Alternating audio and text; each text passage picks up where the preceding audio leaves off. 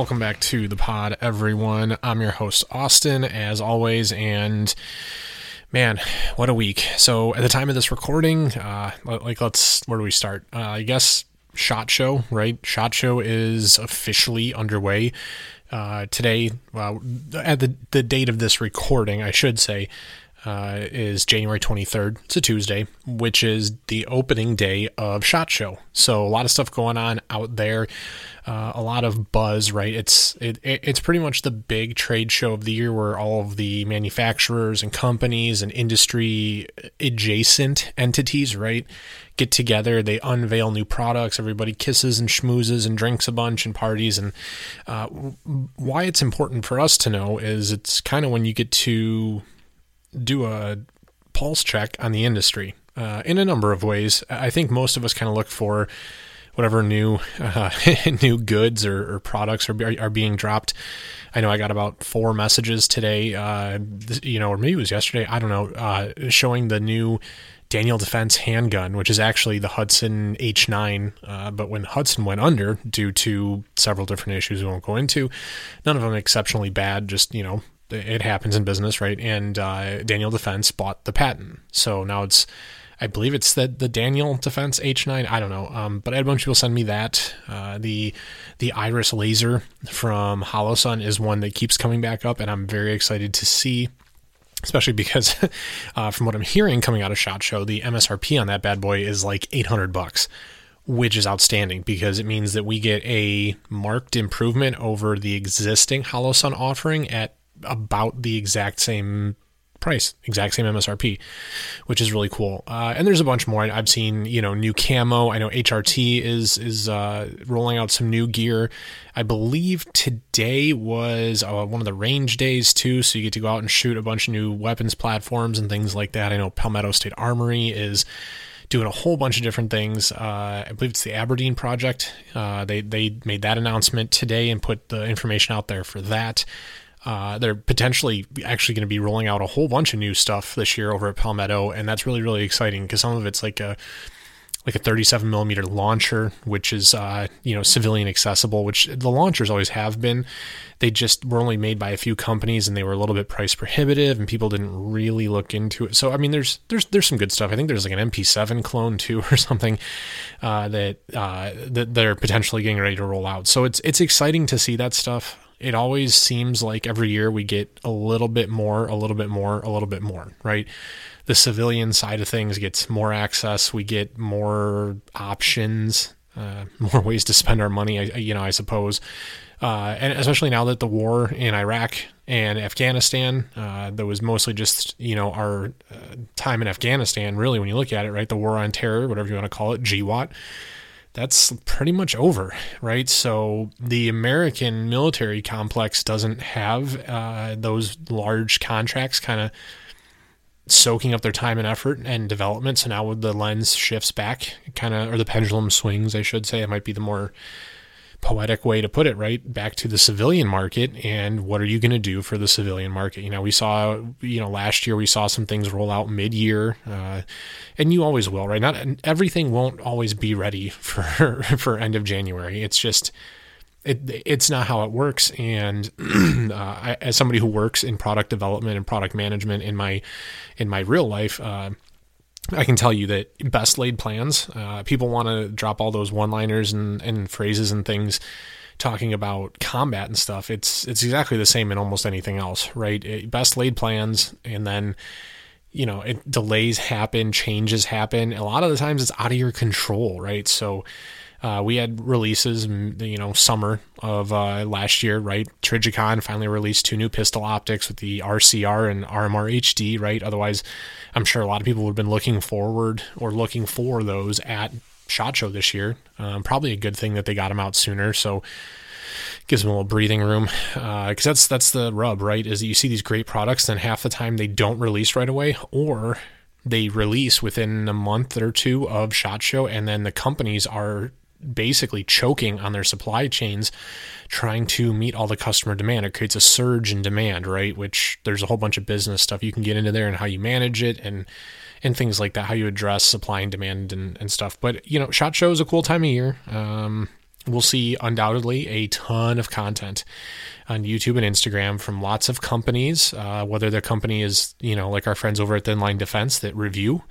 and companies that produce, like our, you know, great sponsors over at HRT and, and things like that. So it's a cool time of year. There's definitely always a lot to talk about, uh, a lot to look at uh, hopefully we don't get like what we did i don't know a couple years back where there was like a bunch of drama or something at, at, at shot show and, and things like that. Hopefully we we avoid that. And for everybody attending i hope everyone has a good time. And i'm also gonna really look forward to seeing all the stories about how sick everybody gets because apparently there's always like some kind of flu or something that goes around shot show and then people spend the whole next week or two weeks after they get back being completely miserable and extremely uh, sick to their stomachs. So good luck to everybody. May the odds be ever in your favor.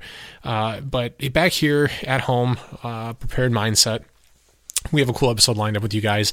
Uh, in total truth, we had to move this one because, uh, well, Troy had some real life stuff that came up, and I don't know how much of that we're going to get into, but um, it directly relates to what we're talking about. Um, and uh, if I haven't said that, which actually I, I think about it, I, I, said Troy. I don't think I announced or, or told you guys this week. It's uh, our guest is Troy Van. Man, I am going to butcher Troy's name. I'm going to apologize in advance, man. I think I did this the last time we had you on, and it hasn't gotten any better for me. Troy Van Oostendorp was the owner of Defender Series Training Group.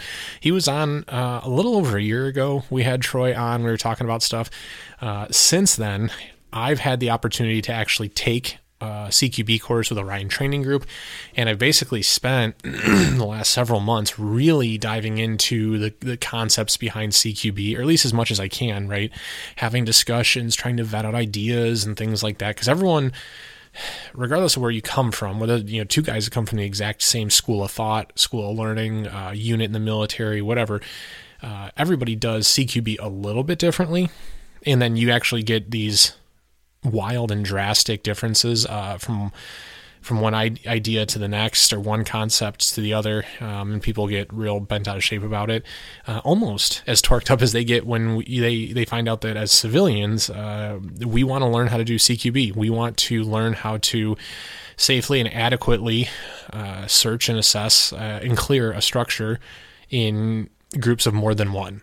Um, and maybe we'll get into that. I don't know. Uh, that's one of my most frustrating arguments in the CQB realm is when people bring up that, oh, you know, I will only teach singleton CQB because realistically, that's all you'll ever need. And, uh, you know, I mean, if you're being realistic, all anyone might ever need could be the complete downfall of the Second Amendment as we know it, uh, depending on how you make the argument and depending on how you justify it. So I, I hate that. I think that's a stupid argument. Um, that's like, you know, me saying I'll never learn how to shoot past 50 yards because I live in the middle of suburbia and I won't have uh, an opportune shot at past 50 yards. I mean, it, it there's, it's just, it's, it's asinine. so, uh, Troy and I get into it. Uh, we cut it up, man. I'm, I've been looking forward to this for a hot second because the last time I had him on, I didn't really know a whole lot. I knew a little bit and I wanted to know a lot more. And now I know more and I'm very, very much looking forward to sitting down and talking with Troy, kind of seeing a what what him or, or he and Defender him. Yeah, what he and Defender series have been doing for the last uh, 12, 13 months, because there's been a bunch. if you guys don't follow them on, on Instagram, I would, you know, really suggest uh, checking them out. I think I've had a buddy who took one of their classes in upstate New York, and I know he's been all over the place doing all kinds of interesting stuff. So it should be a really, really cool conversation, one that I'm sure you guys will enjoy. Before I get over to talking with Troy, though, have to say thank you to a couple of people. Uh, if you guys are new here, if this is your first time checking us out, if you've not listened to the Prepared Mindset, or maybe you haven't checked us out in a while, right? Uh, we have some people uh, that really make what we do here possible, and it starts with our Patreon patrons. So if you're somebody who does happen to listen, often, frequently, maybe you look forward to these releases every week, you guys head on over to our Patreon page, right? It's patreon.com forward slash prepared underscore mindset underscore pod. Okay, we release, uh, you know, all kinds of stuff in there. Honestly, you know, we have exclusive episode content there. We have exclusive video content there. We have blog posts, drills, downloadable and printable targets, and, and all kinds of good things going on over there. And every bit of what you guys you know, send us in support through Patreon comes straight back here to the podcast. And honestly, man, it's looking like maybe maybe that's what's going to get us to Shot Show next year. I, I hope so, right? We've been doing this podcast for four years. We've been doing Instagram, uh, sorry, not Instagram, uh, Instagram the whole time, but we've been in Patreon for about a year, a little over a year and a half maybe i don't know uh, and the support you guys is just it's it's outstanding we really really appreciate it and it really helps everything that we have going here with the podcast. So if you're looking for a way to support us, even if it's just a little bit, you, we have a couple different tiers. There's a lot of different levels of access and things like that. You guys can sign up and support us over at Patreon. Um, if you're looking to pick up any gear, any merchandise, t-shirts, hats, hoodies, uh, you guys can go through the link in our link tree on Instagram. We have a spreadshirt shop uh, which a little bit of that comes back to us. We mostly just wanted to give you guys the opportunity to order some swag. Uh, I got a, I grabbed a couple shirts. I think Josh has a hoodie and a hat, um, but it's it's good stuff. You know, uh, a little bit of that comes back to support us. We really really appreciate all your guys' support. Uh, but in addition to those two things, uh, we do have some really really cool industry partners. If you're listening to this and you happen to be at Shot Show, look them up. I believe they're all there, and you need to go check out what they're doing um, because without them, we wouldn't be able to do what we do. So first, thank you to Custom Night Vision. Guys, it was it's it's still every time I say this, it's absolutely epic and awesome to say that we have uh, a partner in the night vision space. And it's important because night vision is becoming a standard in our community. Yes, it's expensive. Yeah, there's a lot to it. But when you're talking about capability, protecting and defending your life, your home, and your loved ones, it's kind of a moving target. You guys can head on over to customnightvision.com and check out everything that they have to offer you to help you in your fight to stay well prepared and well equipped. So, whether you're starting with your very first unit, a monocular, whether you're looking to get into some binos, you don't you have no idea what's going on, it's okay. The team at Custom is there to assist you. They're there to answer your questions. They have an insight chat function so you can have access to the team at almost any time of day. And if they don't answer, you can get an email and all kinds of good stuff. They're there to make a 100% transparent buying experience for you guys, head on over to customnightvision.com, see all the PVS 14 and Tonto units they have in stock, both white phosphor and green phosphor, or the 1431s, the Katanas, the DT NVSs, RPNVGs. Again, white phosphor, green phosphor. They have options in Photonis tubes, Elbit tubes, L3. And again, if you don't know what any of that means, you know what Photona, you don't know a Photonis Echo from an L3, that's it's totally fine. That's what the team at Custom is there to assist you with. And guys, they actually have images of all these tubes up and available on the website. So you can actually, instead of just looking at some random stats and numbers, you think high FOM is good, but you don't really know what anything else, you know, signal to noise ratio, you don't know any of that, right? You don't know what to look for, or if you're going to get a, you know, a little blem in your image, they make sure that they take the images of those tubes and they post them up so you get to see and choose before you actually commit to the purchase. Guys, Custom is doing fantastic work equipping civilians like you and like me. They sent me some awesome 1431 Mark IIs. I love them. Head on over to customnightvision.com. Check it out for yourselves. Also, really, really cool company that we work with, HRT Tactical Gear. So if you guys are I don't know, you're getting ready to buy that first plate carrier. You made the decision that 2024 is an election year and you're really just you're concerned. You want to at least have the basics covered. You guys can head over to hrttacticalgear.com and check out their plate carriers, their placards, their ARC belt line. They have tons of great nylon gear solutions for you guys. Whether, again, it's a plate carrier or you have a plate carrier and you're looking to get a little bit more robust with your placard solution, like their Maximus, which I think is just tops in the market, can't be beat, in my opinion. They also sell armor plates. So you can do a full one stop shop experience through the HRT website. You can grab some armor from HighCom or AceLink. You can grab a plate carrier. You can grab a belt. You can grab some mag pouches. They have incredible mag pouches with what I think is the perfect amount of retention. I love those. Uh, you know, Walsh from Thin Line and I were talking about them when we had him on a couple weeks ago. They got medical supplies and more. Check out their website. Again, it's hrttacticalgear.com. Pick yourself up some new gear today. And finally, a big shout out to the team over at 100 Concepts. Jonah, Garrett, and Pierce, three guys that do some outstanding work, make some really, really, really cool products. If you guys have been living under a rock, uh, then you probably don't know who they are. But otherwise, if you have social media, they pretty much blew up uh, a little over a year ago with their light caps. And then someone said, hey, could you make one a little bit bigger so we can put it on our scopes? And I go, yeah, we can do that.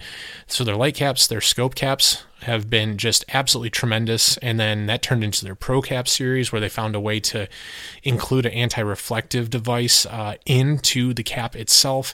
And then they went from the Ranger bands and the shock cord to the shock collar. So they have them even, you know, better way to attach to your lights and your scopes and things. Just great work from those guys. The company motto is do good, be dangerous, live free.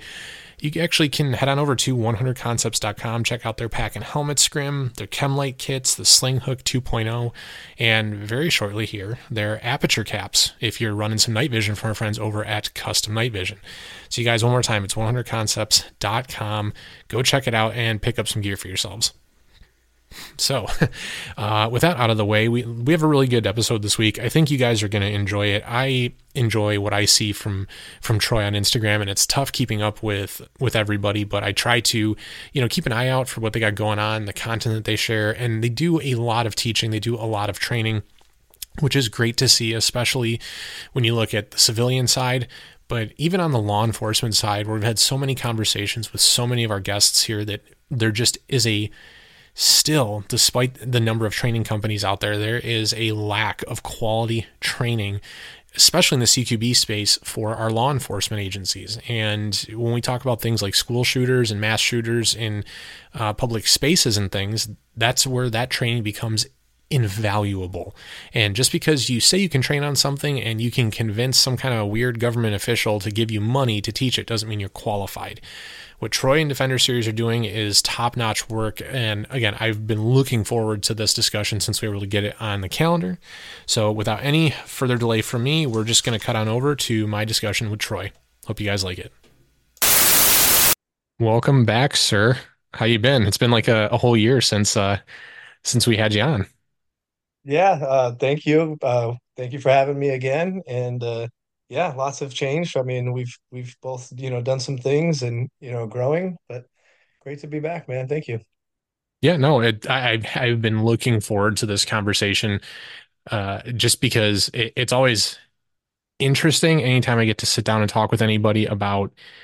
I mean, I, I'll say CQB in general, but some of this stuff it gets so I don't know, you get so in the weeds on it. It usually ends up being pretty interesting to hear, Uh, you know, different perspectives and and things like that. And so, especially with what you do with Defender series, where you guys have, you know, like what your experiences are with teaching, and then you know, like we were saying before I even hit record, I didn't even realize that you were still out there doing stuff with the day job. So you experience things there too, and uh, not everybody has you know what I mean? Like the the dual pronged perspective of teaching and what you learn there and doing, right? And what you learn there at the same time. A lot of people do a transition between one or the other, right? And you actually have the perspective of kind of both at the same time. Um, so I've been looking forward to this and kind of want to, you know, get into everything. I mean, what what do you guys? What's been the, the last twelve months for Defender series? What do you guys been up to?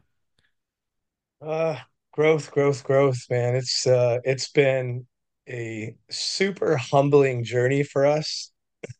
We I think we capped the year out at at training over a hundred students, which, you know, kind of our our first year was that's it was great, you know, when and we're continuing, you know, in 24, we've already scheduled out till May. You know, we got one or one or two courses a month, whether they be private contracts or or open enrollment courses.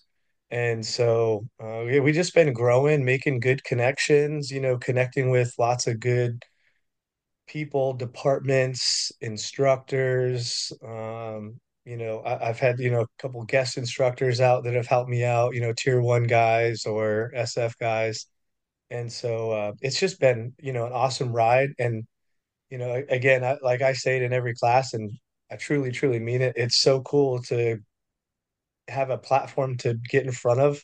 You know, it's obviously a lot of cops that we teach, but there's still, you know, a good amount of civilians. But it's just great to have an opportunity to get in front of and and kind of pass some knowledge to, that you know I have learned through my department and my experiences to these guys. You know, they're paying, they're spending their time trying away from their family.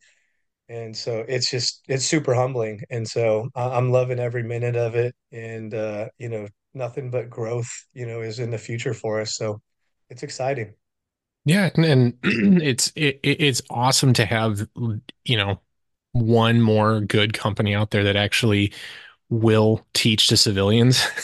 Uh, and it's it's every day. I feel like I have the discussion with somebody, probably not, you know, realistically, but I, I have it all the time where people go, well, this is why you shouldn't, as a civilian, you know, learn CQB, or then you have guys that come out and say the companies shouldn't teach it at all because whatever. You know what I mean? And I think it's such a I think it's stupid. like I think it's it's such a shit way to look at. Uh, I mean anything, right? Because as soon as you start throwing out uh, like the like, like the main argument, right? It's like, well, statistically, you're most likely to be a singleton, so clearing your home. So that's all you ever need to know. You don't need to know how to do team-based movement and team-based. Uh, I don't want to use the word tactics, but it's it, it, it's tactics essentially is what it you know amounts to and stuff. And they you know there's a lot of people that don't think that folks like myself should have access to that information. I think it's stupid. I mean, you could you could literally crumble the entire Second Amendment by saying, well, statistically, you're most likely to only run into, you know, XYZ and you box yourself in. I think it's a dumb argument. Yeah, no, I, I I've had this stance from day one, and and I think the cool thing for me that that kind of shapes my the way I see this is, you know, one of my main things on the police department, and now we do it as a company, is teaching active shooter, right? So Mhm. teaching cops how to respond to active shooters. And in doing that, I, I do as much research as I possibly can. You know, we we look at past incidents, we we look at uh, what tactics were used by the shooter, by the responding officers. But the great part is when you when you get to dive into that, you see, and kind of like we talked a little bit about this last time, there's so many active shooters out there that were stopped by a civilian before it even became a police response. I mean, police ended up responding, but they stopped the shooter, whether it be, you know, by lethal force or, you know, uh, disarming them. And those are civilians. And this is the one, like, this is the worst uh, you know, thing that we think about as an active shooter, a mass shooter. That that's you know up there as far as scalability. Yeah. What's the worst thing that could happen in a city? And that's definitely up there. And you're saying that civilians are stopping them, and for people to say that those civilians shouldn't have some training when you know you guys and i tell this to you know civilians all the time you guys are by far and large more numbers than the police force so responsibly armed citizens are going to always have the opportunity, you know, a lot quicker than police to respond to something. And I, when I say respond, I'm not saying guys listen to your scanner and go, you know, try to be Batman. I'm saying if something's happening in your area and you're paying attention and you have good situational awareness, that that's that's going to happen, you know, all the time, and and civilians do it all the time. And you know, if if I had a you know trained civilian that knew how to respond to active shooters and knew how to do some kind of clearance, then I wouldn't have a problem with him and being in a mall and hearing gunshots and, you know, tactically making his way to the gunshots. now, of course, you know, we have to talk about the danger that that, that civilian has, you know, not Mhm. knowing when the cops are going to get there. Right. They're willing to, they have to be willing to accept that but I have no problem with that. And here's the thing tactics aren't proprietary, right? No one person has a trademark, or register, you know, it, it is owns tactics. Right. No, it's So but but you get guys that get they get all bent out of shape about it, and they're like, Yeah, you you can't you can't know this, man. This that's not for you. Like yeah, we're all we we all shit all over the gatekeeping people, but then yeah. it's okay in this discussion for whatever reason. And you, you know, the other thing I'd say to those keep, you know, is if if that's your mentality, don't even worry about it because you're not going to be the person that's ever going to, you know, help help somebody in a situation Right. or, or or in that matter, help yourself. But with the world the way it is, and I'm not like a I'm not a conspiracy theorist. I am not, you know, doomsday prepper, anything, you know, to those extremes. But I do understand that we have some major unrest going on all over the place.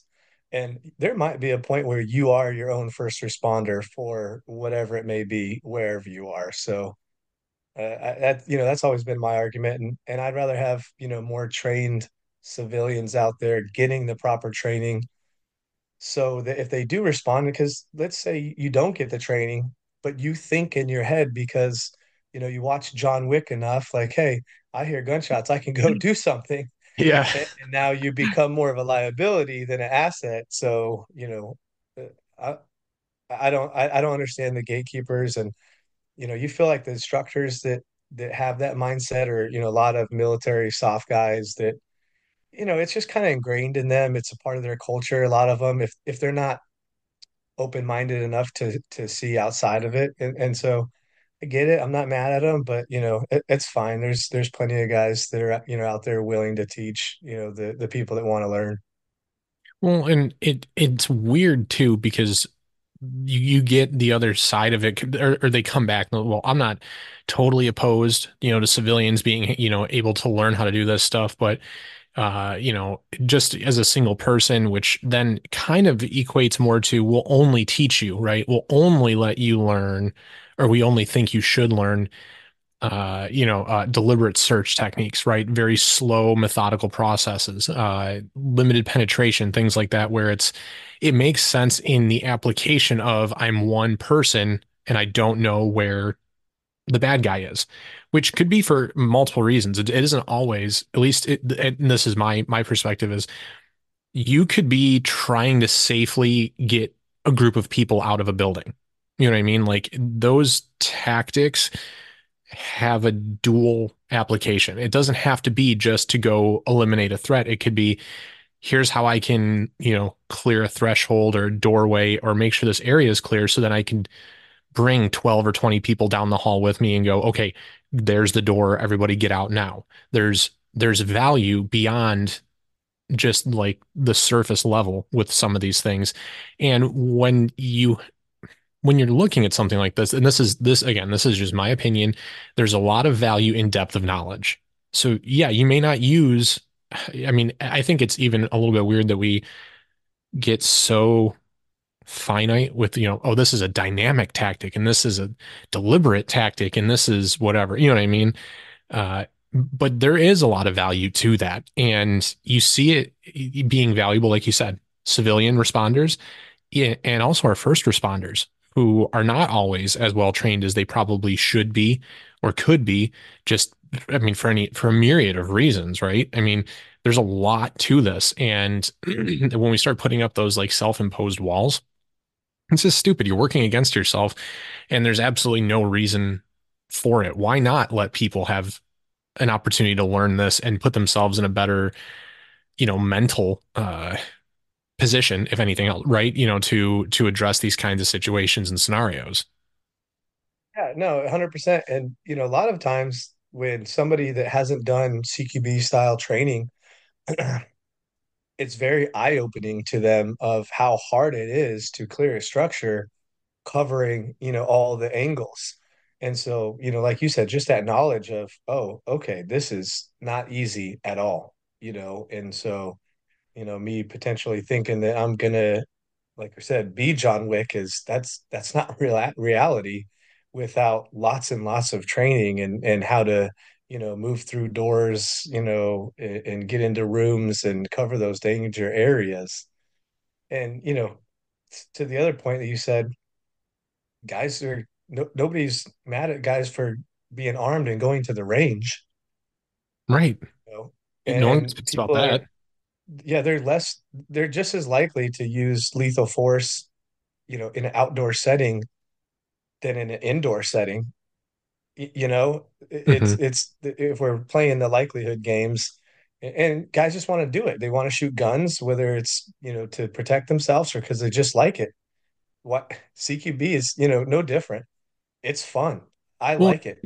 you get the same the same people. Those are the same guys that will sit there and they'll say, "Well, if you're only training on the flat range, right? If you're only shooting a paper, if you're only fill in the blank, right? You're not. You're doing yourself a disservice." So it's kind of a it's kind of a really weird moving target in that way because it, there's always like a justification uh, and and that's probably part of like the whole social media engine and things like that right? Where guys will you know you got to give yourself something to talk about and I, I get it right? I just I fucking hate it because more often than not guys come come across just being assholes whether they're right or wrong purely because they want to keep moving the goalposts you know so, uh, and and CQB is just one of those convenient ones because it is so difficult. I think from a video, right, like a thirty second snippet on Instagram, to look at what's going on and go, "Good job" or "Not good job."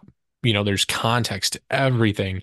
There's help. They're students and they made a fucking mistake, and it, it, it's you can't tell that from the clip. I mean, then guys get you know all kinds of heartburn in the comment section, which is always great is always really great because most of them can't articulate themselves very well. So it's just a lot of pissing and moaning back and forth about why why what they just right. watched was terrible. And I'm sure you guys get that on your videos and stuff too when you post them up. You know the funny thing is is I get that mostly from other SWAT guys. uh, really? They'll like you said, they'll see the snippet of the video, not even a lot of times they won't even read and it, it's not a lot. It's it's a very small number. I, I've maybe gotten less than 10, you know, of their time span of my Instagram. But the, out of those less than 10, like nine of them are, are, you know, SWAT guys. And sometimes it's just a context thing of explaining context to them. Sometimes there's, you know, some guys out there that are just 100% this is the way they learn, this is how they do it on their team, and anything else is wrong because because that's just you know their limited scope.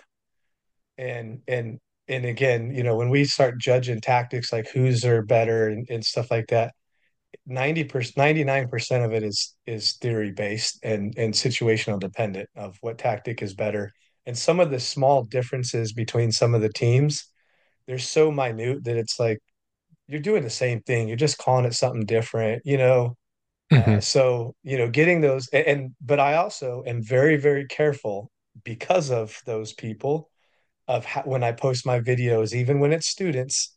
You know, I'm very very careful of you know making sure the tactics are you know generally pretty good in those videos because I know that people aren't going to see the students and go, and not only whether they're their first run or their last run, but you know, I I, I see as a as a pride in myself and my company that you know, I want to get them to a spot where, you know, they they do look good in a video because that's, you know, incumbent on me to teach them and make sure that they, you know, understand the tactics and employ them as, as we're teaching them.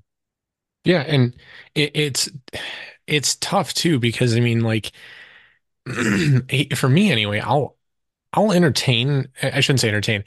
I'm cool with almost anything. Like if you can articulate to me why you do something, uh, you know, a certain way. Like uh, I've had this conversation a bunch of times with some people, and it always kind of ends up in the same place. But because you see a lot of guys, uh, you know, putting up the videos, right? You'll you'll pan the doorway, and then you either you whatever you do, right? You uh, muzzle dip or head nod or whatever your signal is, right? And then guys just crisscross and they sidestep through the doorway. No one does a center step per se, and some guys get all fired up about that. You didn't look at the center of the room versus okay just do a center check when you come through when you step through literally look at the fr- at the you know the middle of the room and then dig a corner or something. It, it takes no more time or whatever. And both are right. I mean if you pan the doorway didn't you see what's in the center you know or uh same thing the center like i was i've been through one class. So like what the fuck do i know you know? Uh but we we didn't do center center steps in class. We did a lot of panning it's a more of a deliberate search tactic or method or concept, right? Um, mm-hmm. but we still saw 80% of the room, you know, and that that's where that's where my my head is at with a lot of it. Like some people can justify their perspective a little bit better than others, and I get that. But as long as your your your your end state is is roughly the same. Hey, uh, I saw 80% of the room. I didn't see my deep corners. Does it really make a difference? I mean, you're always going to have some pro and some con, but but as long as it's well, uh, I don't want to say rehearsed, but well understood and well executed. At the end of the day, does it what it doesn't make a difference. Yeah. And that's where, like you said, you get some guys that, they, hey, I learned it this way. You're not doing it this way. And this is a fucking problem. And I'm going to let you know about it. Yeah, and so here's uh to speak on those type of people just really quickly and and and those people aren't they're not trying to teach you anything when they respond to those, you know, comments of Fuck how you did Yeah. anything. What they're really trying to do is if you look at the psychology of it, what they're really trying to do is is justify what they know by telling you what you don't know and then you're not doing it the right way. And 100%. it's like, so, you know, when you truly understand, you know, all the tactics of CQB, like if I if I see somebody do that as opposed, you know, they do a pan and they don't look center as opposed eh, eh, or or if they d- decide to do a center check while they're going after they pan, why did you do what you do? Let's, you know, or if I see something like that, I'm like, hey, that's that's a good method. I, like I, I always teach in my classes, I got I got like a, a list of of proper ways, not a list, but like a, a grade, right? Hey, in, in a lot of my classes, a lot of the good stuff, like, hey, you did you did this. I would give this this is the A minus answer. If you did it just a little bit better, there would be the A plus answer. So at the end of the day, like you're still passing and crushing this paper, this grade, but you know, with this subtle difference, you just crushed it with an A plus instead of an A minus. And so you know, especially like, you know, just what you just talked about right there, right? So, and there, there's definitely guys out there that put out, you know, high level guys that have a lot of experience that will say, you know, you need to look back into the center of the room again. And, you know, again, so in my opinion, if you just, if you just say that blanketly, then do you always do that? You do a, a threshold assessment, you pan a door, and then before you, as you're actually entering, if you look into the center of the room, you start to develop a training scar. So let's just say, for instance, as you're painting that room, the center of the room is a wall, a blank wall, no objects that could potentially hide a person or a living body, right? So let's just say, for instance, it's a, a, a table with, you know, thin, round wooden legs that if somebody was hiding over there in that area, you would see it in your pan Sure. Why why are we looking in the center of that that particular room? Because we always do it? No, that's that's not the right answer. Now, if I do a pan of the room and I see a possible danger area, like maybe I, I see a big couch and that there's a there's clearly a walkway or you know something behind the couch that can hide a body. Yeah. Someone could be ducked back there. Yeah. right now it potentially, you know, it makes sense for you to if you are employing that tactic to use it there However, I don't, you know, I don't, if you always do it and then you see, and, you, and those people, if, you know, if you're teaching it that way and the, the guys that are picking it up don't understand the context behind why you're doing it and when you need to do it, then they're just to, they're to go on the internet and they're say, Hey, I was taught this way. You always need to look in the center room. And then somebody, you know, that's smart enough with an answer say, the center of this room is a blank wall. Why would I need to look into it again and take any attention away from my blind corner?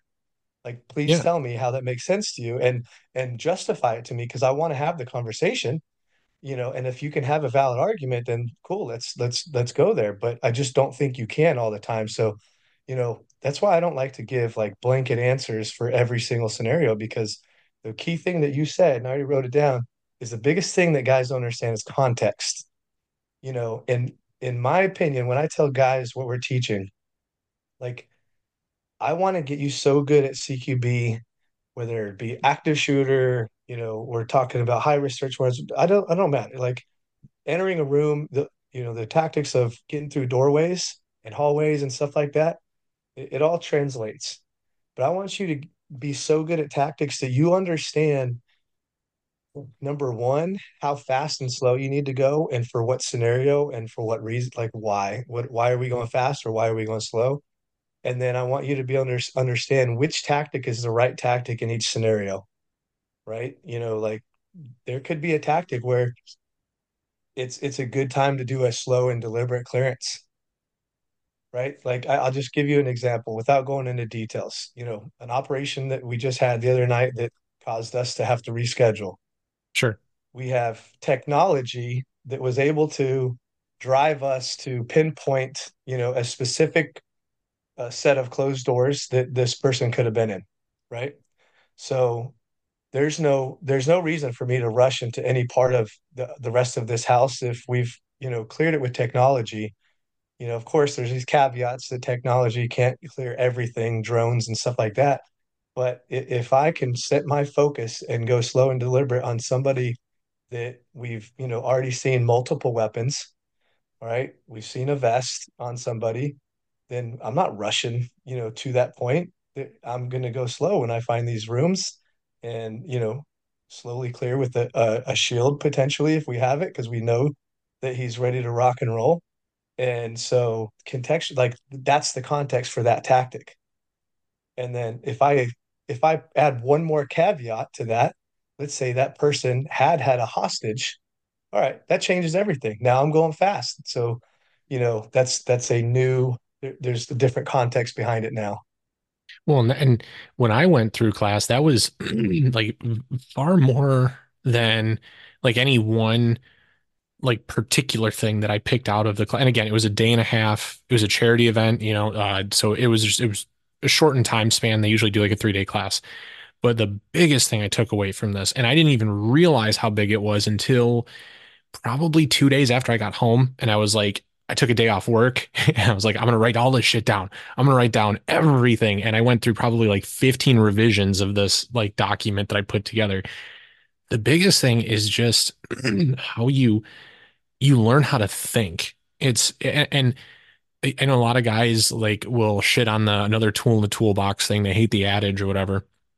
But it, to me, it really is. It's so situationally dependent what you like the the input you get from the room or the threshold or the hallway and then how you process it how quickly you can process it and then and even and uh, so joe pistone was one of the instructors at the orion uh, class and he said the the phrase he used was initiative driven tactics and when we would do something before he would, I mean, unless it was something really dumb, like it was completely dry and I flagged a guy and he gave me a bunch of shit and he should, you know, so that's obvious shit. But yeah. Like mm-hmm. I made a dumb, I thought I made a dumb mistake on, on a rep. And before he, he got, he got on my case, he goes, okay, why'd you do that? And he did that a lot to try and get us to get used to like explain what you saw and explain why you mm-hmm. reacted that way. And I think that's just it's a great way of getting people to understand, right? Like, okay, you saw an open door, so you went to the wall. Well, what about this? Did you think about this? Did you think about this? And it was like so eye-opening because there's so many different things. Like, I didn't know, I didn't think of that. No, I didn't think of this. Especially when you start getting in groups of three and four, when you're like, well, I that made sense. But no, I didn't even realize that I cut off this guy's muzzle because now he can't get past me for, you know, coverage or whatever. And man, there's just, there's so much to it. And that's why, and I, I see this sometimes too, and I, I don't get it, is guys that will teach these beginner classes and they'll sit there and they'll harp on tempo. Like, oh, one of the principles of CQB is, or they're, you know, speed, surprise, violence of action. Yeah, man, like I saw the documentary from 10 years ago too with the guy from the SAS, like I or whatever. I get it. Like mm-hmm. but you can only you can't overdrive your headlights, man. You're teaching like unless you're teaching guys that can go that fast, which let's face it, I'm pretty sure most CQB classes today in this country are to your like mid to low tier law enforcement and civilians who aren't we're just not high speed. I mean, jokes aside, like high speed is not the term I would ever use to define most of us. Uh, so you yeah. tempo should be the last thing on the list. So I, to well, me, thinking is always yeah. more. It is, and you're, you know, and I, I say it's, you know, it's chess, not checkers, and CQB is one hundred percent a thinking's man, a thinking man's game. It, it, it definitely is, and th- that's what, like, for me, my um, when I get excited about watching students, it's because they saw what they were going to do three steps before they did it, and they, you know, they were already setting themselves up. So, you know, they're they're looking three, four doors in an L shape down down the room or down the hallway, down a structure, and they're already setting themselves and their team up to be able to handle that, you know, properly. And so, you know, it's one thing when you first start, it's like, hey, let me just get through this door, like you said, without muzzling somebody. You know, let me just get through this door and be able to get on target if there's a target inside quick enough, right? Because that's another thing that, you know, it helps a lot of people realize is, you know, especially law enforcement, you do your quals on the range and you're completely static. 90% of these guys are completely static hmm well, and then I, you know, you put them in a school and say, go do active shooter training or whatever, go clear a, a building alarm. And there's nothing static about that. You're moving. And and so it it says it reinforces things that you should do on the range, you know, moving while you're shooting in, in these weird positions where your, you know, your torso is is completely disassociated from your hips and and you're, you know, scanning a room. That that's a different platform to shoot from and so it, you know it gives you those you know broader steps of of of that and you know to talk on the tempo guys like again it's in my opinion this is just me from my experience and you know I stay away from you know I stay away from doing any kind of negative publicity to anybody on social media. I've definitely had my nights where you know maybe got a couple beers and I decide to comment to somebody you know eh, but a lot of times I'll I won't even put it publicly and I've done this to somebody that you know teaches courses at a you know with a big company. And I and I I just sent them a message like hey I didn't want to send this even though you know you were asking for feedback I didn't want to send this it, on your comment section I just you know and we ended up talking on the phone like we did a IG call I didn't even know you could do that without seeing each other it was just phone call Yeah. uh, you know, for like an hour and a half, you know, uh, till like one in the morning. And so, you know, at the end of the day, did did we t- did we, you know, agree on anything? No, but we, you know, kind of talked about our experiences and what drives our experiences, and you know, some are just different than the other, and and that and and so. Uh, I, I like to have those conversations instead, you know, of doing the bashing people on Instagram because there's some big people right now that make it a habit of doing lives just bashing people and and it draws yeah. attention. It draws It's attention. it's And I just like, you know, you're a professional instructor and I get it when there's training points to point out, but I, I think there's a level of you're just you're into your own world now. You're loving the attention you get from, Mhm. you know, bashing people and guys are asking you to bash people because our community, this community is is terrible with that. They'd rather send eight messages about somebody doing something stupid than, you know, the messages of all these guys that are doing the things right.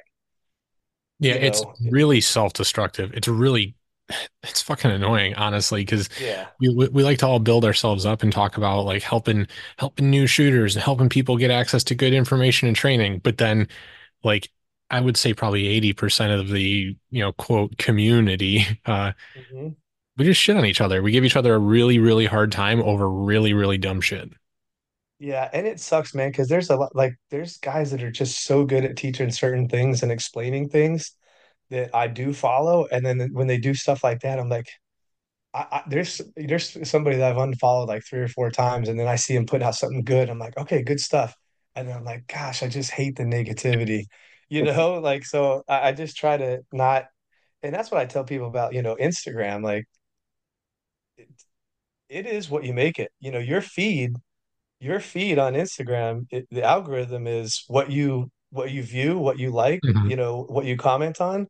So it can be amazing. Like my feed is great. It's, you know, for the most part it's you know every once in a while I get some of that, but I've made so many connections and and uh, had have so many opportunities based off of Instagram that it is an amazing tool, you know, for people in our industry to connect.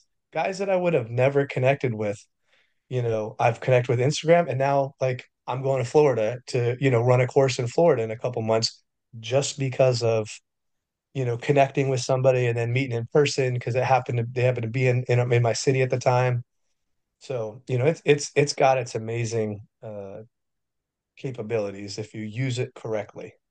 Yeah, we just have a, I mean, and, to me, the there's like you said, like you make great connections. There's so much information you can get out there and perspectives you can glean that you would normally not, you know, w without this platform and stuff, wouldn't have the opportunity. But I think the one the one thing a lot of people miss is it's like, you know, a lot of a lot of us in the civilian space, I'll be honest, like I can't afford to go take, you know, nine different CQB classes or nine different rifle classes from nine different guys, put it all in a pool and pick out my favorite shit. So there and and we've got we get to that point, right, where you you go and you have a good a good experience with an instructor and all of a sudden it's like you only you only subscribe to that church. You know what i mean? Like it's like it's almost like we have lost or we do lose in a lot of instances the capability for any kind of critical thought or critical you know uh, analysis. Like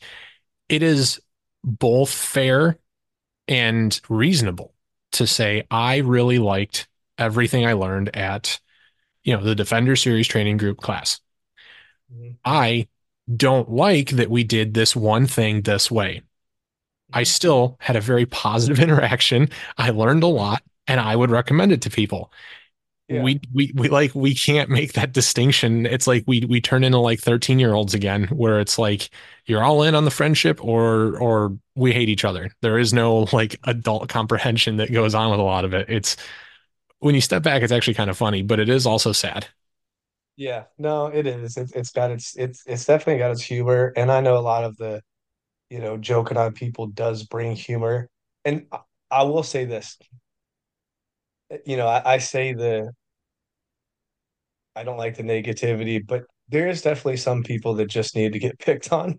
Like, you know, there's some there's some wild videos out there of, you know, I don't even know who these people are that, you know, are putting out some stuff that like it's not even close within like what's acceptable as tactics. It's just like way outside. And so, mm-hmm. sure, like let's all, you know, a little have everyone that knows what they're talking about, let's have a little laugh. I get it. You know, that's that's not a problem you know, but it's when it's it's just the the like you said, it's all right, hey, these guys are all about tempo. They want speed, surprise, violence of action, and and they're gonna they're gonna dog on everyone else in their tactics because, you know, they're one track minded. And so, you know, for for that, that's the that's the one that, you know, irritates me, you know. And it's it's so weird because it's it doesn't matter what level you get to, it's happening you know, I have I have guys that I train with, I've te taught with, have taught for me, with me, tier one, dev group, uh, Green Berets. And, and then I, I, you know, have, you know, good friends that are uh, Delta, and then, you know, other people that are Delta, and they have complete different views. And they were, you know, came from the same command. So it's like, and I get it, like it, even within those, you know, within those very special units, there is, you know, they, they have their own little factions of how they do things, right? hmm So, you know, development group isn't just one big team, right? It's a bunch of squadrons. And, you know, they might all have their own niches or the way that they, you know, run things and do things. But by and large, the one thing that, you know, most of these tier one units, I say most, and I'm saying, you know, my my 95% of guys from tier one units, especially if they're more recent, right?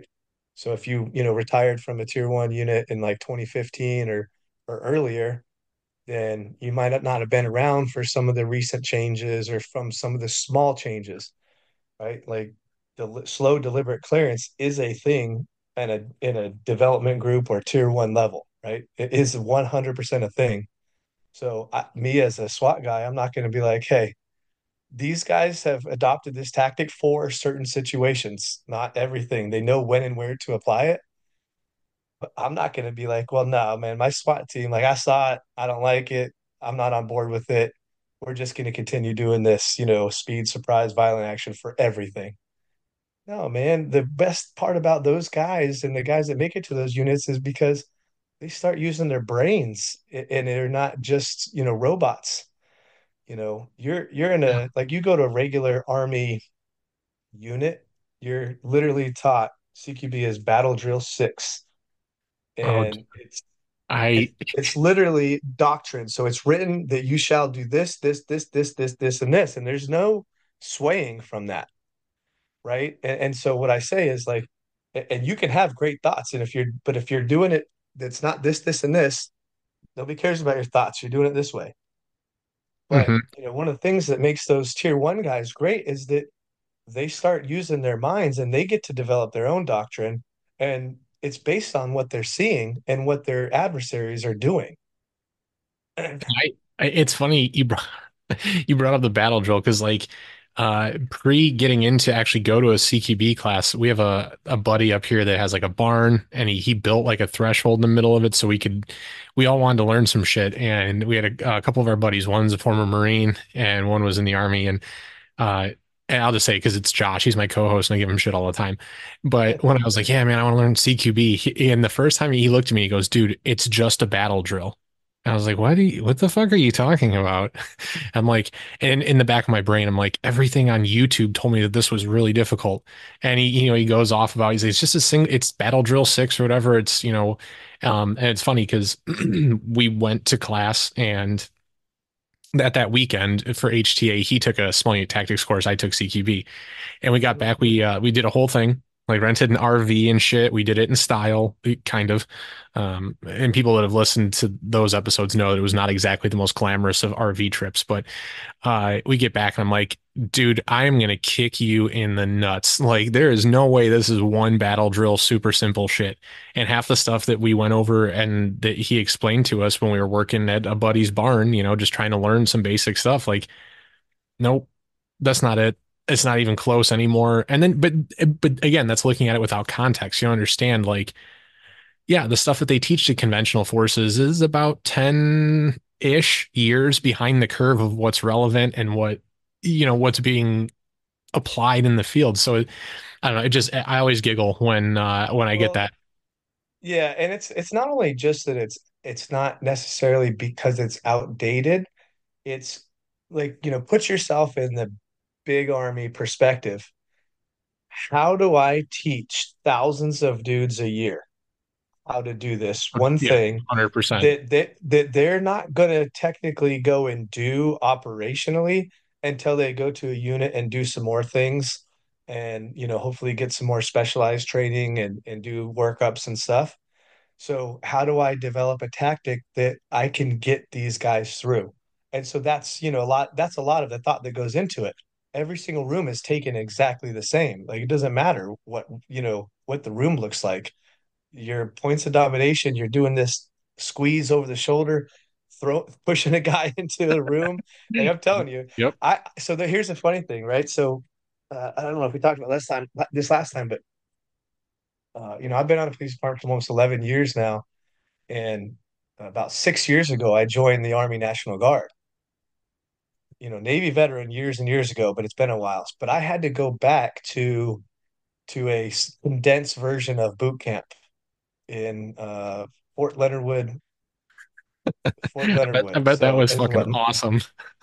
and so we get to, and you know, we talked about. There's you know uh, a big mixture of guys because it was all prior service military guys that went. We were all together, and then we get to the you know the battle drill six, and you know, you got this drill sergeant who he's a he he's a E I want to say he was an E seven sergeant first class, and he had been to war. You know, he had he had combat tours, but he has to buy into that tactics like it's the Bible, hmm and he's got to teach it that way. And I don't know if he believes in it or and if he did it like that or not, but you know. Big army, there wasn't a ton of CQB going on in the, you know, even in the Iraq war. It was, you know, just a lot of urban combat, you know, yes, you're clearing into a mud hut here and there, but you know, I'm saying overall big army. Right, right. And so, you know, he's teaching it like it's it's the ick, man. and, I every, and I'm just like, oh, this is I I don't know if I can even fake this right now. This is this is rough. Yeah, having having known better and and so and I will I'll throw out there because I know he's going to listen to this. Josh was very like he, a he laughed, but he's very like receptive when I explained what I learned and stuff. But it is it's, Mhm. it's funny, you know, like comparing those two uh schools of thought, you know, and uh, I can only imagine like for you guys going through that because and actually Josh now is uh he's National Guard and uh has expressed multiple times uh you know like trying to teach younger guys certain things and how difficult it can be if it's if it falls even a little bit outside like you know, big army doctrine and stuff. Uh, I can only imagine what that must have been like for you, like with what you know and what you do, having to go back through that.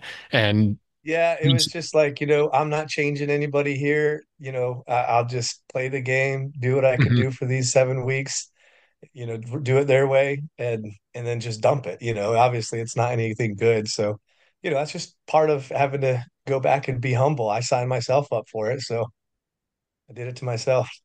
right, right. And it's and and that's the stuff like when I guess that's probably the difficult part when you you have people that will just buy a military manual, right? Or or whatever, and they'll they'll teach themselves something out of a book if they're those kind of people. Um, I, I struggle with that a little bit, but I know there's books on CQB and things, right? And they'll they'll 100% run with that because they don't know any better or they haven't found anything better. And I, I mean that's the that's the tough part. It's there's not there's no one out there to vet that, you know, like hey, you can't print this because it's dog shit. Like you're gonna get somebody killed, or there's not even. I mean, it's not even really anybody out there to say, hey, you can't start a training company. You have no idea what you're fucking talking about. Oh, And, and- yeah, there's tons of them. Oh yeah, uh, we we had uh we had a guy in class uh who didn't want to uh and it was funny because it was right when that the weird guy with the I remember I think he was bald with like a, a fucky mustache. He talked about why you shouldn't use a sling on a rifle because it can be you know, your gun can be taken from you and you can be choked with it or something. Yes, You know, you remember remember this. yes. We had a we had a guy in class who we were like we were going through just making room entry uh and the shoot house had an upstairs and the upstairs I don't know if it was on purpose or not but it was built smaller scale like like more like residential home like narrow hallways and stuff. So you didn't have near as much room as you normally would when you go to pan the door. You really got to be better about breaking the gun down either under your arm or over your shoulder whatever. And uh this guy was like getting hung up going through the door like three reps in a row like just having like just total soup sandwich right tripping over himself and everything and getting caught up on the door jamb and I remember Jared looks at me and goes, "Dude, what, what are you? What, what what what what's happening here?" You know, and he's like, "Well, it's because of my sling and I'm getting caught up." He goes, "Well, why don't you just go to a necklace? Like, just take your arm out." And he he dropped one of those. uh He's like, "Well, if somebody gets a hold of the rifle, then I, they can choke me out, and I don't want that to happen." And he was, dude, was totally. He was a really nice guy too, but he was totally bought in, totally convinced. Like, this is a real thing I have to be concerned about, and that's why I don't like taking my arm out of my sling. And it's like, cool, because some guy who thought he knew what he was talking about on a viral video opened an LLC and was convinced he should be teaching people that. Like three weeks later, bam, here we are. I see it. And I, I experience this in a class, and it takes everything I have to not just like fucking break down laughing at this guy. Yeah, yeah.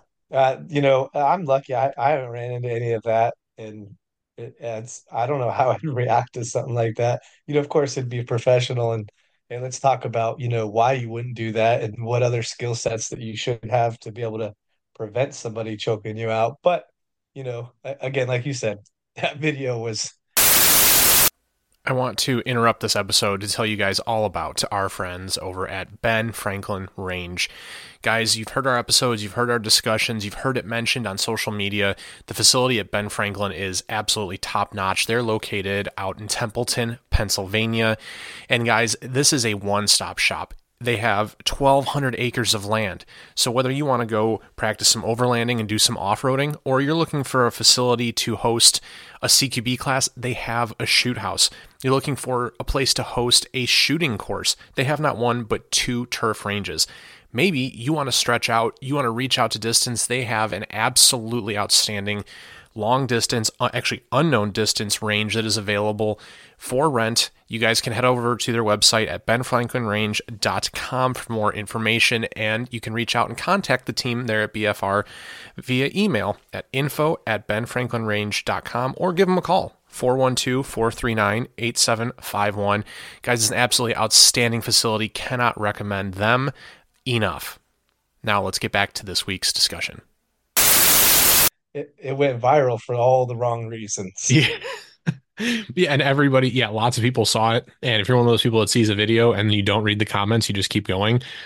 Yeah, how are you supposed to know if Yeah. that was good or good or bad? I mean, like with Instagram, you gotta like click into it to get to the comments. If you just saw it, you could Yeah, you could definitely like, oh yeah, that makes all the sense in the world. I don't want to get choked. That could be bad. Um, Yeah. mm, well, uh, uh, I don't know that that's You know, and and that's that's another problem for whoever that person was, and it's unfortunate that, you know, okay, so it, wherever you got that from, like, you know, and you show up, you should show up to a course open-minded, even if you had tons of CQB training. Wherever you got whatever from, hopefully you have a good why behind it. But then when you get yourself in front of somebody that should be teaching, you know, that is qualified to do teaching, why don't you vet the, you know, the thing with them also and say, hey, you know, I was taught this, you know, th for this reason, and then be open-minded to hear, well, that's, you know, probably not the best idea, you know, and for this reason, for X, Y, and Z. And so, you know, wearing your sling like a necklace is is good if you have proper if you're wearing a gun, if you have a handgun and a rifle on you, you should know how to defend somebody, you know, outside of that. Like we're like let's just not say they're going to choke you with that. What if they're just going to choke you out, period? You Mhm. know, like uh, there's a, a X, Y, and Z of things that could happen. And if, if you went through every single one of the things that could happen and like why it could happen because of your kit this, your kit that, you would just be the guy that never even goes in because uh, I can't clear this because if I do this, this will happen. If I wear a kit, this will happen. Now I can't wear a kit. Now I can't wear a belt. I can't, I got to stay out here. Yeah. Yeah, it's it, well, it gets convoluted when you start looking at it that way. And honestly, yeah, I I don't know. I could not believe that that was something I actually like encountered real world, you know, like Yeah, somebody actually yeah, buys into this stuff. But it does show you the power of of social media, right? The reach, how far, true. um, and that e- even and this, I'm not, I don't mean this disrespectfully or to anybody, but I mean, some of us, we get to a point in certain things, and I don't by any means consider myself an expert in anything, but you get to a point, you watch a video and you go, yeah, no, no one's gonna believe that shit. And then you find somebody that did, and it's like, Yeah, well, um, well, fuck me. Okay, you know, I was wrong. Like dollar in the jar, whatever. So it it it, it, it it's interesting in that that's the kind of stuff you can come across, and the people are out there trying to get training, you know, and that's what you're competing with, sort of, you know what I mean? Or at least like trying to combat the with bad information, um, and and getting people to realize like a lot of that shit doesn't actually matter. Like you could probably still accomplish it without changing your sling. You could probably, you know, and this is one situation, one scenario with one problem. But Mhm. you know, and, and maybe that maybe that, that that highlights the importance, right, of just you know, try harder, uh, try it again, try something different the same way, you know, like, hey, maybe instead of going over the shoulder, you go under, or I mean, I don't know. Uh, but that's it's tough. Uh, I feel like some people walk into these classes and they they really are a fish out of water. Um, it is a lot, you know, and that's one of the reasons why I don't think that the tempo thing should be pushed whatever my opinion's worth, right? Like you're a new new student. Tempo is probably not your biggest concern. Like it shouldn't be. You should be Mhm. concerned with a lot of other things. Uh, you know, and it, it's it's overwhelming. There's a lot going on, and some people handle it well. Some people really don't. Uh, and I, I'm sure you've had probably the whole gamut come through classes of people that can just, okay, you need me to do this. All right, one, two, three, here we go. And then you have people who into day two probably still can't figure it out. And it's not that they're not trying, it's just they process differently and it, it's it's different for everyone, you know. Yeah, yeah. And so like, you know, a couple things. Like we've done we've done some courses that will will do hostage rescue blocks built into them, right? And for for a few reasons. And I'll tell you right off the bat, we don't do that on day one, and we generally don't do it on day two, you know, depending on how the group is doing, but it's usually a, a day three thing because eh, are we trying to teach guys how to go and, you know, rescue hostages? No. Are we trying to show all the differences of CQB, which method applies and, and why? Yes. And if you understand both ways of clearing, then it helps you you know, like you said, just have that thinking man's game of, okay, you know, I don't have enough room, like you said. I, I and I'm I'm pretty sure you're you're uh, referring to Ben Franklin, right? Yeah, yep, yep. Great Upstairs. facility. Yeah, amazing. I, I was I definitely want to go back there this year, uh, running a course there. The shoot house is it's top notch. I mean, you don't find that a lot. And you know, I've been up and down the coast, and and so it's it's great. So understanding that some of those rooms up there, like if it's some of those open opposing doors, all right, I, I, we can't really pan this. Both two of us can't pan this at the same time. We might have to go into this room, you know, more of a dynamic entry, but we're still doing our deliberate clearance, right? Hmm And so it's, it just adds to that knowing what tactic applies and exactly when and why. So when we do do CQ or uh, hostage rescue in our in our courses, sometimes 100% there's guys that are going to get somewhat left behind or like have that feeling like they're drinking from a fire hose and you're like barely getting a couple sips of water in, but but there's gallons coming at you, you know? But it's just, you know, and, and there's guys that are are getting it. But you know it's no it's no different than if we started out with just all the you know tempo stuff. And if if you figure out by maybe day three the tempo or the clear that clearance method that we're referring to then you realize well i don't really have to read this structure for the most part. Every door is the same. I go into every room the same every door the same. You know we're we're going into everyone the same but when we talk about the what we just talked about well this door i have enough room to do a pan. And so I'm going to do a pan and then I'm going to go in. And then on this next door, we don't have enough room. So now we got to go in dynamically. So now you're, you know, you're forced to think a little bit more about what you can do, what you can get away with, what you can't.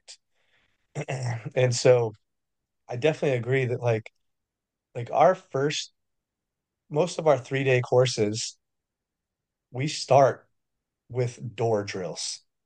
Like one and two, man. Here's how you squeeze, and, the door's open. We don't even start with a closed door. Here's how you do a, a pan of the door, and then go in as one and two. And then you know we'll talk about whether you know the two guy is is checking his rifle up, checking down, straight up or straight down, whatever it is. Like we don't say you ha- again. We don't get in the weeds of your rifle has to be high port or you have to always be low port. We don't do that. We show both ways, and we let you try both ways so you can see what one is easier for you in in what scenario. Sometimes it's better to be one or the other.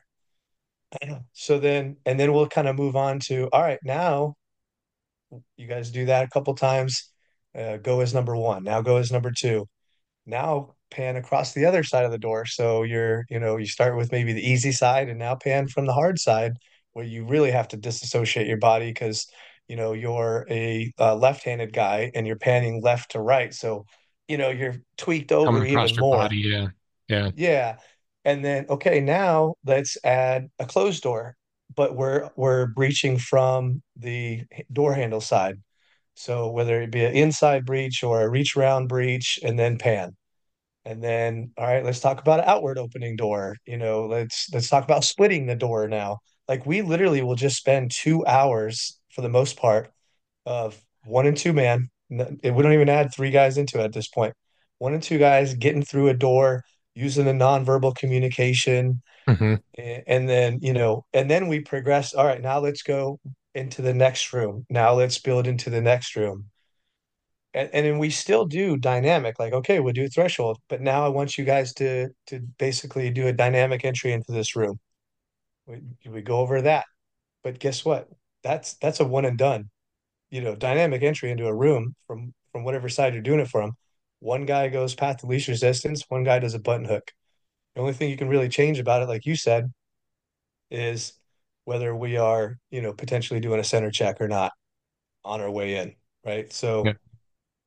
And and what I say about the you know the center check and doing that kind of stuff, if you know you kind of commented on one of my recent videos at the active shooter where we we actually were showing you know center checks during a active shooter response, is you have to have a high level of processing to know you're going to that hard corner, but then look center and then potentially have the ability to not only see a threat, but now act on a threat. But in your mind, you already had committed to going to the, you know, going to that corner. So Yeah. I that and what I tell guys is that's what I want you to be. I want you to have this quick level of thinking that you can identify a threat, recognize it, engage it, even though you you were already headed towards a corner, but now you've kind of maybe, you know, shifted some of your attention. And and that have to processing speed is so fast. You have to do so many reps to get there. Because because what we talked about that first two hours, we didn't even add in processing a target, shoot whether it be a Mhm. shoot target or no shoot target. Yeah, that's one of my pet peeves of some of these training courses is just put up a USPSA and everything's a shoot target. Oh yeah. And, you know, guys go in and they crush targets and they're like, yeah, I'm really good at this. Like, okay, well now pay in a door and, you know, see a target or two. And now you have to process it's a situational based target. We have to process if it's a guy with a cell phone or a guy with a gun. Because let's get Mhm. realistic with it. Like that's another skill set. You know, I call it your target ID skill set. That it's a whole nother skill that needs to be developed. And, you know, I think if you're not adding that into some of your training reps in in a course, then you're you're kind of it's a missed opportunity, in my opinion. Well, you have to, you know, because if there is that uh that that room built into it, right, to give the I don't know, say the first the first man in, right, the flexibility to check center and then when he is on his way to that deep corner, realize I I I can't be there. I have to be addressing what's going on in the middle of the room. It can't be one of those things where you you realize like, oh shit, this isn't what I thought was going to happen, and you freeze because then things around you don't freeze, right? So then now the guys behind you, they can't get in to fill the gap that you just left open. Uh, you, are you addressing the threat in the center of the room? Are you, you know, I mean, there's so many different, and we, and I saw it in class, and that was, we didn't do, we didn't throw in center checks. We just, like basically you've been to the shoot house uh, at, at Ben Franklin so it was one of the rooms in the back corner and I it like it happened a bunch because you come in and you almost have a short wall there. Like you have room for like one guy you can get in. And we use that when we were talking about, you know, what is your four man going to come in? Is he going to stop, turn, and hold security? You know, whatever. Uh, and you would have that the first two guys come in and the third guy so many times would get in there and realize like, oh shit, there's not room for me. And they would like kind of stop and freeze for a second. And then the fourth guy's sitting there, you know, with his dick in his hand going, the fuck? And they stop and go, okay, this is, and it's a, honestly, it's a good teaching moment because you go, okay, look at everybody stop, don't move, look around. Where's he standing? Where are you standing? Why is this a problem? And it just really displays, uh, you know, this is why you, you can't, like, you have to be able to process faster than this. You can't just stop and freak out for a second. It's, and that was with, that was without targets in the room that was without any kind of ex- stimulus. That was literally Role just like you said, door drills. Everybody walk through the fucking door and go stand in your spot. And sometimes just thinking about that is uh, too much, you know, when you're trying to put it in context of who goes where and why and when and all that stuff. It's not Yeah, easy. no, it's it's not, and it's one of those things that it's just and, and, you know, different training companies, you know, have their their their build up, you know, maybe a little bit differently, or you know, or they either have low expectations of what their students can achieve or too high, you know, in Mhm. in some in some instances. And so I think that's, you know, one of the other things that it's important as a, you know, cadre instructor or training company is where is it reasonable, you know, to expect, you know, your guy with uh, whether it be police officers or, you know, whatever, because, you know, even police officers, a lot of them, they're limited CQB experience anyway. Where can you reasonably get them to in in a three day time period? You know, Right. how how high should that bar be set? and then make sure it's not set too low. So, you know, I my bar, I'd rather I'd rather set it high in the beginning, and then if I have to adjust, you know, we we do a lot of adjusting on the fly in our courses. And because you're not always going to have the same 20 group, you know, if you have 15, 20 students, it's not always going to be the same skill sets that come at, come to you. You Yeah. know, we, I've had good. one of my Mhm. courses that that uh we had 80% SWAT guys you know, from part-time teams. You know, we're up in Connecticut, and we were able to get to, you know, to get to some hostage rescue stuff and and the bar, you know, we were able to like, hey, we don't need to spend too much time on this. Where we usually allot you know, two, three hours on on door drills and then, you know, one door, you know what, we they just they picked it up. With even the guys that was new to them, they were open minded. They picked this thing up, and and everyone was doing their door drills really well. And so we, you know, we'll all right, let's push past and and and grow and go faster. And when I say faster, I mean give them more, give them more Yeah. to to digest. And then there, you know, you know, like the most recent one we had, active shooter instructor course in Connecticut. We had, and it's no fault of theirs, and they were awesome dudes. And there, but there was probably five guys in there that the department that they came from never taught one man response to active shooter. Right. So in, in you know in the police world there was you know maybe 10 well in their department maybe just two years ago but it, you know it used to be you wait for four officers in an active shooter because you know pre-Columbine it was wait for SWAT. Mm-hmm. Well now we all we said that that's that's too much like you can't wait that long you know depending on where your team is, what they're doing, if they're part time, full time, like a SWAT response is it's too long. Yeah, it's too long. Like the minimum I would expect of a SWAT response, the fastest I think a full team could get to one location all at once is 30 minutes. That's and that's fast. long. That's Yeah. that's really really fast. Like I have in my city, I could drive an hour and still be in, you know, the city from one end to another and still be Mm-hmm. in Virginia Beach.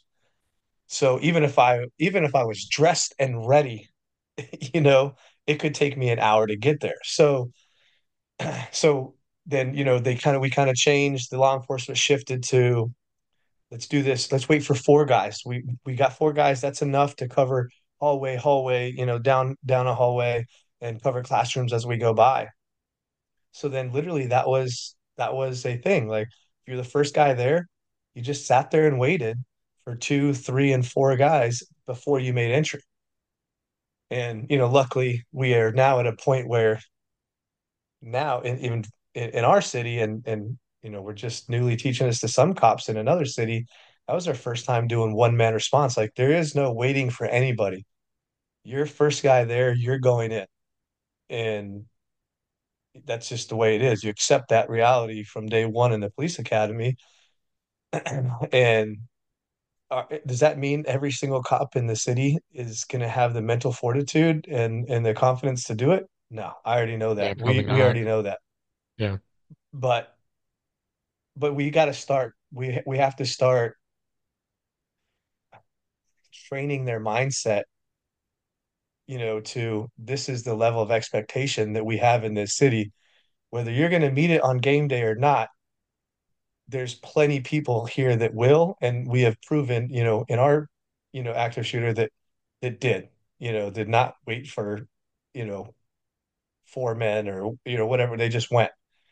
Uh, so yeah, it was just interesting because they hadn't even ever taught one man active shooter clearance. So with that group, you know, we we had to kind of slow it down and not slow it down. We just went with our normal pace. I, I hate to say that because they were a great group. We didn't they they didn't cause the class to slow down it it was just that we didn't get to go faster than we did, you know, than we had already projected to go.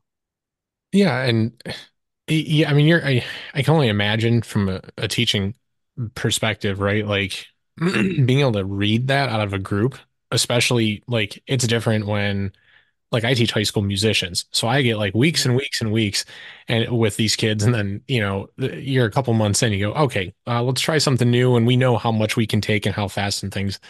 You guys get a couple hours to to start making adjustments and, and tweak, and that's, I mean, it's the difficult the difficult part of of what you do. Um, but it, I mean, what else are you going to do? There's not there's not an, a, another answer to that. You can't get to the end of it and go, hey, um, our schools here all have stairwells. We didn't talk about stairs. well, we ran out of time because you guys are fucking dumb. Uh, better luck next class.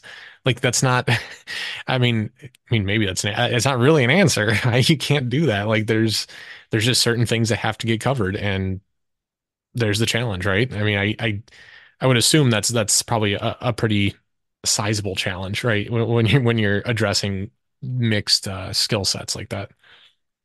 Uh, you know, and it, it it's I love it. You know, I love teaching. I love every bit of it. You know, I I get I get excited teaching these guys, and you know, even sometimes I'll put on my my my kit and we'll do like instructor run red you know ran runs instructor led runs or I'll just jump in the stack and and just be an extra guy I, I'll do this I just love that aspect of it but you know it's just the more and more people you teach you pick on you pick on things like I see the mannerisms of this guy you know I we showed him this once and even though the the this the second time that he went to go do it was maybe not the same exact setup.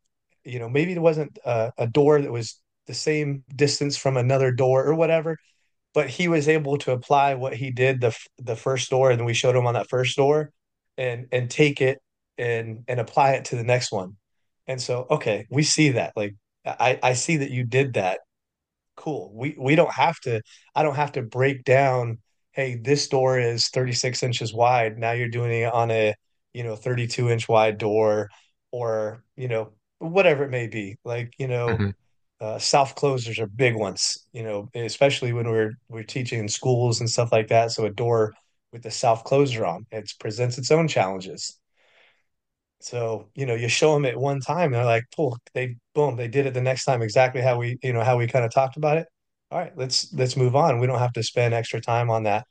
Uh, so it, it's it's great to see that, and it it pumps me up. Like I, I'm, you know, f bombs, f yeah, you know, getting super excited, you know, in the course with these guys. You you can hear it on some of my videos, and someone laugh, and I'm like, hell yeah, because that's that's what you want to see as an instructor. Like you guys just did that damn near perfectly. I love it. Like I could go home. Let's go. Yeah, I mean, do you get a lot of that? I mean, we had a couple of guys in class that were mm, they were slower on the uptake than you would probably like to see, is the nicest way I Mhm. can put it. And Um, so even with guys like that, I do get it because maybe not at the same level because I I see that you struggled on doors and now you got, you know, this one thing and and and you applied it and you applied it with confidence. And so I'll do that even with that. Like, yeah, you, you you're not like the top performer in the class, but I, I know you just learned this and you did it with confidence. So I'll be like, hell, like that's that'll excite me because you know, to them that was a struggle to learn. You know, yeah, whether wh- whether it would it be an effort thing or not. You know, how much effort they're you know putting into the day and stuff like that. You know, minus that stuff. Like I don't even get into that kind of stuff because that's just not my job. You know, like you know you're you're there, and most of the time I've I've never seen guys that you know come to a course like that and and you know aren't attentive and and putting in effort the whole time. I, I've thought a, couple guys were like that because I'm really good at reading faces and facial expressions. You know, when you're teaching and doing debriefs, yeah, yeah, and you know you're you're given a point and and they go ah, you know, and they you know you you you read on that. You know, you, I don't yeah. care if you're an instructor or, or a speaker, teacher. You you watch for those for those mannerisms when you're Those giving cues, yeah. feedback. Yeah, and so there's there's been a couple guys where man, I can't I can't read this guy at all. I don't know if he's having a good time here. Like he he's doing great, you know, but I, I just I can't tell. And then it's funny because the exact guy I'm talking about, he he was in in one of the courses, and I'm not going to name him or anything. He was in one of the courses that I I very first did. It was a free active shooter course that I ran with with Cole and DJ from GBRS and uh, Devin from Method Endeavors and his crew came out, and we did we did it here in Virginia Beach. And he was in the course, and he was the whole time. Everyone else I can read their faces, and I'm like, yeah, you know, they're all picking it up. I just, this one guy just couldn't read. And then I announced my course in January last year that I did in New York. And he's one of the first guys that sign up. And I'm like, well, dang, he just paid his own money now because the first one was free. So he must have, you know, he like, okay, he does like it. And then he Yeah, he goes to that course and it's just him. It was just a like he's an just anomaly, not an just how he is. Yeah. yeah, it's just his mannerisms. I'm like, all right, cool. This is you know, it made me happy to to you know see that because again, I I get a kick out of you know out of teaching and and having guys pick up what we're putting down and and see their confidence level rise like that. That makes me happy and and and satisfied to see that. That's why I do this. So it was that one guy. I'm like, man, I don't know if I got to him or not. And then he signs up, and I'm like, oh, I definitely did. Yeah, sometimes when I teach, I I'll just look at a kid, high school kids now, or it's so man, I sound fucking old. It's so different from when I was in school. But like I'll sometimes I'll just look at them. I'm like, are you are like it depends like what the the look is. And I'm like, dude, are you with me? Like, are you like sometimes I'll, like snap fingers in front of them, like, you, are you here? Like, hello. Sometimes I'm like, did somebody like punt your fucking dog before you came here tonight? Like, what is I like why do you look like, you know, someone just hit, you know, killed your best friend? And some people are just they're just like that and then like borderline offended that you call them out for it. And so I I try to be at least funny about it so they know that I'm not like offended or anything, but Right. is it's Yeah. it, it gets hard to read folks sometimes, you know, and Yeah. Yeah. uh, with with students especially, uh I, I think that's one of, and it's something that I'll say that the guys at Orion did really well was they never put us in a position where they where we I felt like I was being like overly judged, you know, which is hmm it's I would say with with a lot of instructors in multiple realms of life, right? That's a that is something people need to think about, you know, like I'm an adult, you know, I'm a grown ass man. Yes, I am far worse at, you know, securing a building than than you are, but I, you know, I'm I'm still, you know, I'm a man, like I'm an adult, you can treat me like that, you know. Um, some people are bad at at at doing that and it's just reading mannerisms and just having a little bit of respect. So it's you know, and that's it should go without saying, but well, you know that you No, know but that you know goes. that You know, yeah, the unfortunate thing is is and that's where you see a lot of the military guys or like the old school cops be you know run a course and they're used to you know teaching cops a certain way or or treating cops a certain way. And hmm like I, I got a guy that just retired like two years ago as a you know firearms instructor. It, he would st he's still ye yelling at 20 year veterans like they're they're stupid. And and it was one of those things like nobody and this is a problem in, in, in with us in general nobody had the balls to tell him pull him aside and be like hey man i know that you think you're doing the right thing and and that you're you know treating people the right way but you're not. People hate you know going to you and they hate you know being taught by you because of how you treat them. And like even on like my SWAT team we used to when we teach our recruits it used to be a thing where not you don't haze them, but you know they're brand new police recruits, so they they got to go through a process of breaking them down, and they have squad leaders for that. So they have you know police officers that are just completely in charge of that that process. So you know one of my you know mentors, uh, buddy Kyle, was like, you know we don't have to be that. We got three days to teach them CQB, or we call it building searches because that's what the the state mandated you know title is we have three days to teach them that. And if we're doing all that other stuff, they're not in a learning environment. So it's incumbent on, you know, the instructors, no matter where you're teaching or who you're teaching, whether it be police recruits or, you know, I'm teaching a course to number one, guys paid, whether the department paid or they paid out of their pocket, they paid to be here. hmm I am no better than they are a- as a human being, you know. I'm not just because I'm in this position and I'm in this position because, you know, I started a company and, you know, we we have a reputation, which is a good thing, but that doesn't make me any more of a, you know, better human being than they are. And so, but also at the same time, like you said, what better way to to teach somebody something than to try to bring them on the put them on the same level that you're on you Yeah. And there there's that thing that there's a dichotomy of the psychology of the student instructor relationship. Why do you think there's so many you know kids in college or in high school that end up sleeping with their teachers? And, and there's like oh they would never be with a person like that. It's the psychology of i have to look up to you because you're in this position. And so i i hold you to a higher standard than if i just saw you on the street i probably wouldn't hold you to that high standard. I'd probably maybe they wouldn't be attracted or whatever the case may be. But there there is a dichotomy when you're in a course, no matter who is teaching it or what level they're at, you're in that position where they're putting out information, you're you're there to receive it. So you have to be careful with that. You know, you can't uh, abuse that that instructor student relationship. It again, it should be I want to make this environment as conductive to learning as possible. And as grown, like you said, grown ass men, women, whatever it may be, we learn better by um by you know being shown the right example and then but also being treated the right way. You know, I somebody doing something extremely stupid and unsafe, I'm not yelling at anybody. You know, I'll tell people in the class all day long that at some point I'll probably make fun of you because you did something really weird. But, hmm you know, hopefully you have a good sense of humor and we'll all laugh about it. And then at some point I'll do something stupid. And I hope that you guys, you know, make fun of me the same way. You know, that's just how we have a good time in our courses.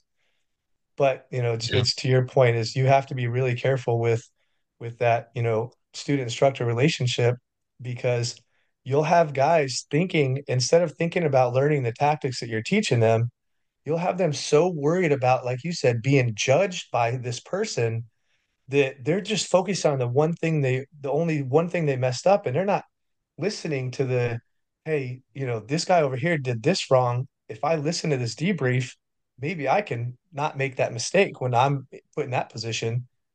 But again, you know, the mind is doing something completely different. They're just worried about not disappointing the, the person that they're, you know, getting led by. Hmm. And and if you you overuse, this is something I've been told and something that I've I've had to learn myself as an educator is like if your go-to reaction to anything or everything, whatever is, is you're gonna yell. Like I'm, I'm pissed. You guys made a mistake. You fucked this up. You're, you know, whatever. Are you fucking dumb? Whatever. That loses its impact. You know, like there's a lot of ways you can communicate. Hey, man, um, you did this wrong. Hey, uh, we've been doing this all day and you're not getting it right. What what's going on? There's a time and a place you have to be measured with when you apply, I think, anyways, like that that yelling, that that dem that demeaning uh, behavior, you know, and and there's there's certainly you know times where it's warranted. I I've only seen it happen in a firearms class once, and my personal opinion was that it was about like 25 minutes too late, but the guy finally we were doing like you know just like 180 drills, you know, uh, ready up stuff, and dude was like flagging people four and five at a time uh, and leaving his gun on uh, you know on fire and stuff. So the instructor was trying to be nice. He'd give him a lot of warnings and things, and like finally got to the point where when he did that 180 and he flagged the instructor and five students, lost his shit, stopped him in the middle of the drill, screamed at him, ripped him a new ass, and like. But that's the thing, like because he had been so cool at everything else to that point, like that has more weight and more impact as Sure. you know, you hold that instructor and that that that teacher uh, light or or whatever, right? You know, and as a student, when they come down on you like that, it's like, oh shit, something fucking happened. Like that, I at least that's that's my perspective on it. So I try not to yell when I teach. Uh, I think a lot of people try to get away from that. One because of the the poor connotation. Like you said, it's a very old school, it's a very out of date thing. But um, I think we just get as we learn more about the the things we're teaching, we learn how to teach it better, and it's just more enjoyable for everybody. You know, when you don't you have to be that way. So And, and and let's, you know, at the end of the day, whether whatever it is, when you're yelling at somebody, you're you're not controlling your emotions. right, You right, know, I, I mean, again, context behind that, but if that is like you said, if that is your go-to, then you're truly not in control of your emotions. If you let something get to you so so so much that you know you have to bring yourself to that level, then you're not in control with your emotions, and, and you that's another. And, and this is like you know another thing we talk about is the last two courses that I've run up up in Connecticut because they're just they just don't get a lot of training. We're doing active shooter instructor level courses so, you know, we'll teach the tactics, you know, build them, build them up for the tactics, and then I'll they will get put into a scenario where they now have to be the instructor. They have to do teach backs. They have to, you know, run a scenario of their own and do debriefs with the rest of the students on on what they did wrong or right in that scenario. And there's a whole nother aspect of you could be really, really good at shooting, at CQB, at, at, at whatever, but being a good instructor is a whole nother skill set in itself. Yes, 100%. so, and in our, and I'll tell you, you know, and I, I'm not, I know this is, you know, you don't, of course, you're aware of a lot of it, but in the police world, like becoming an instructor on paper is, it's not preparing you as a uh, quality instructor. Like you, there, we have most departments have some kind of general instructor school that talks about breaks down all the human psychology of you know being a speaker being a presenter. But it truly does not make you a good instructor. It just passes you through the course. So and then again this is one of my pet peeves is and i've i've been on 11 years. I've been a swat team for almost nine. I'm just now to a point where i don't care i'll talk to a guy another instructor be like hey man your style is is is not the best, you know, and not saying that I'm amazing at, at all, but it's like, hey, everybody talks about you the way you teach. So Yeah. rather everybody instead of everybody talking about you, I'm at the point like I want to help you. Hey, dude, you literally say um and ah every other word. You're losing your audience with those filler words. That's my biggest pet peeve. Everyone knows that is the ums and the ahs while you're teaching, right? Yep. Yeah. I had a I had a former team leader that uh, we in a debrief, we're getting ready to hit a house. We're doing a debrief, and the only thing we're focused on is we're every single one of us, we're all counting ums and ahs, and we're up to like 40. I'm like, this is just bad, you know. And It and again, it's so and once you it's one of those things too like once you realize that if like if you don't realize it and your buddy goes, "Hey man, they say um every other word." You never you never unhear it and then it's hard to actually hear the message because you're like you said you're you're yeah, sitting there doing that yeah, you're and losing the message. So so those things like people don't have those conversations, those hard conversations. They're so, you know, afraid to have those peer-to-peer talks with somebody because if I talk to you about this, then that opens me up to whatever you don't like about me or whatever you think I'm doing wrong.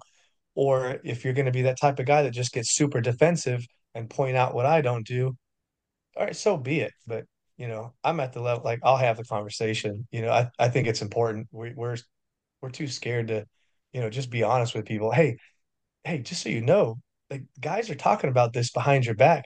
I might as well just tell you about it Mhm. or would you rather me not and just everyone still jokes you about you know the way you, that you teach and nah that's not that's not helping no, I mean you could you could have a, a great message to share. And I mean and I, I 100% and I'll say this because I lived with it for like 12 seasons. Um and I don't know if you're a football fan or not. I'm a huge Lions fan. I encourage anybody listening to this go look up on YouTube any one of Matthew Stafford's press conferences and every other word out of that man's mouth is um So much so, local radio stations make fun of it and have drop tracks and stuff. And he sounds like an idiot. And he sounds like he doesn't have passion. And he sounds like he doesn't give a shit because he just sounds so melancholy and nonchalant about every response. And I'm sure he cares. Like those guys are professional athletes and stuff. And I'm sure that this gentleman you're you're speaking of cares deeply. But when you don't, those are things that like people pick up on. It's a confidence thing. It's a there's a lot to it. And especially when you're trying to win over the confidence of your peers to, you know, hey, I'm giving you good information here, but you can't get past all the other shit. Like it's, it's something people, and as, even as an adult, like take a, I did, I took a creative writing and, and public speaking course in college that went over it. They teach it to me. I work in finance. Hey, when you give a presentation, don't do this because it makes it sound like you have no idea what you're saying. Like, yep, it, it does. And especially, and it's true with anything, you know, let alone you're talking about CQB or or anything, you know, in, in law enforcement, anything could be life threatening. So just one of those things. If you want to be a teacher, you have to be a good communicator, in, my opinion. You you have to be on top of that because uh, otherwise, th- you're not you're not doing your job. Just my my opinion. no 100% absolutely like, like i said I, I know like some great tier one guys from the military that never had to, you know, worry about developing that side. And they come out and, you know, they get in front of a, a class or do a debrief or I, I've just seen it. And, you know, again, I'm not saying anything about anybody, but we're all human. I don't care what Mhm. level, military, law enforcement that you're in. That's that's a human level thing. And be, like you said, it's just about being a good communicator. And that's just a whole nother, you know, thing that you have to work on if you want to be successful as, you know, a presenter, uh, teacher, instructor, whatever it may be. And then if the cool thing is, if you don't already know it, if you're not already working on it, it's just going to bring you to the next level. Yeah. No, 100%. Uh, it's it's something you just be aware of if you, and it and it could be in any walk of life honestly anybody listening to this you want to get advanced at work you want people to take you more seriously as an adult whatever think about it think how you're perceived how you're you're listened to uh you know uh it's it's one of those things and I I still struggle with it but it makes a difference I, I presented to a group of parents when I was teaching got everybody together in the gym hey, uh, here's all the people I want to thank. And of course, you know, there's a bunch of parent volunteers, a bunch of people you're supposed to say thank to, you thank you to. My parents showed up, and the first thing out of my dad's mouth was, "Why do you say um every other fucking word?" And I was like, "Oh, cool, thanks, Dad. Um, I don't know, but uh, I'll work on it." you Yeah, know. yeah, yeah. So, uh, but this has been awesome, man. Uh, I, I, I, it's, I, I knew it was going to be a good conversation. We got into a bunch of stuff I didn't even think we would end up touching on. Um, just, and I loved it. I loved all of it. Uh, where, where can people find you? Especially now, it sounds like you're doing more courses and you're actually, you're getting booked up too. So if, if you guys are listening and you want to like reach out to, to get in class or, or just find more information, where you, where are you at online and, and social media? Yeah, no, so online. Uh, we got a new website now. It's well, not new. It's we've had it for a few months, but dstgtraining.com. I actually literally, uh, you know, this is the thing about running a business and paying paying somebody to work on it and just make it more professional for us because we have chiefs of police looking at it, you know, for uh, you know, a lot of these guys last couple of courses, their departments are paying for it. So I'm invoicing them and you know, we're Sure. we're doing that route, contract route and stuff. Uh, so uh, yeah, dstgtraining.com and it's uh, going to look better than ever. It's going to be awesome. And then defender underscore series underscore training underscore group is our Instagram. Uh, those are only two, you know, mediums that we have as of now. Hopefully that works out for us and that's enough. But yeah, well, we just uh, love to get out and like I said, we'll we'll try to work on something out your way and and start you know, branching out. We're going to be in Florida in March teaching an active shooter instructor class, a Leo only class. And then we're on books for the ranch in Texas in the end of April. So that one I think is, I believe, is up on the website. So yeah, we're just trying to get on travel. I love traveling and you know getting out to new spots and meeting people, training with people. So so definitely look us up. And if you got any you know separate inquiries, you know departments and stuff like that, we we do that too. Awesome. Well, I appreciate it, man. Uh, I hope uh, I hope this has been good for you. I always enjoy uh, getting to with you. Hopefully, it's not another uh, year plus before we we get to do it again, and and hopefully in the near future get you up here to Michigan in one of the more hospitable months. It's it's miserable now. You shouldn't come up here now, but No, I, uh, I won't. yeah. But uh, I, I appreciate it, man, and uh, we'll be in touch. Yeah, man. Thanks for having me and have a good one, brother. Hopefully, you guys pulled some good stuff out of that conversation with Troy. You know, uh, it, it, it sucks. It, I can't believe I let it go a year before uh, I brought him back on to touch base with him. But uh, obviously, a really smart guy and a very passionate guy, uh, especially when it you know it comes to this stuff. Uh, having these conversations, you know, is is really what makes me appreciate that I'm in the position to do this. But I think that this subject, and, we've done this with a couple different things, you know, but this subject in particular, it's important to bring this stuff to the front. It's important to art- articulate, right? The thoughts, the feelings behind why I think that CQB is important, why people like Troy or we've had tons of other guests to advocate for for civilians consuming this kinds of in, this kind of information, right? and you heard a lot of different discussions in there. We got into, you know, a lot of different things about how you approach scenarios, but also into teaching and learning, you know, so uh, hopefully that, if anything else, from what we spoke on, if anything else, that like reaffirms with you that there are good teachers and then there are bad teachers. And truthfully, the resume is at the end of the day, it's a large consideration, I think, with a lot of you know people that we we want to look at for training but it's not the only consideration. There are some people out there who have done tremendous things who are not good teachers and that's certainly not a dig at anybody who is an amazing teacher right? But it is something to where i want to instill in people listening right that when you go to pick out your instructors when you go to look at who you want to spend your hard-earned money with look for people that want to teach you they want to see you succeed, and uh, we talked. Troy and I talked a lot about that. It, it actually more than I, I honestly didn't think we were going to get into teaching as much as we did, or at all, honestly. But it's cool to be able to get into it and then talk about it from a context behind CQB, especially now that like going through the one class that I did, and granted that's a that's a small sample size, but the one class that I have experienced and been through, and with the the time and effort and energy and research I've put into learning about a lot of these concepts, right, and these skills, uh, it, I, like it's just it's great for me. I, I love being able to have these conversations. And Troy and I actually talked for like another hour after we finished recording. Um, and it's interesting because you can sit down and if this how you can tell somebody who really knows what they're talking about, or at the very least, somebody who's very passionate, who's, I would say, informed and passionate, is that you can have opposing points of view and have a productive discussion, have a positive discussion, and maybe still not meet at the end of the day and have things, you know, we both 100% agree on everything. I would actually personally prefer that I the people I surround myself with aren't always in agreement with me. I think that if you want to put yourself in an a environment for growth, you have to put yourself in a position to be questioned, to be challenged. But I, you know, I like I like having these discussions. I like having people like Troy on who are able to articulate and and share their perspective and their points of view on all kinds of different subjects and topics. In this instance, we just talked about CQB, and it just so happens that I enjoy talking to Troy and I agree with a lot of what he teaches.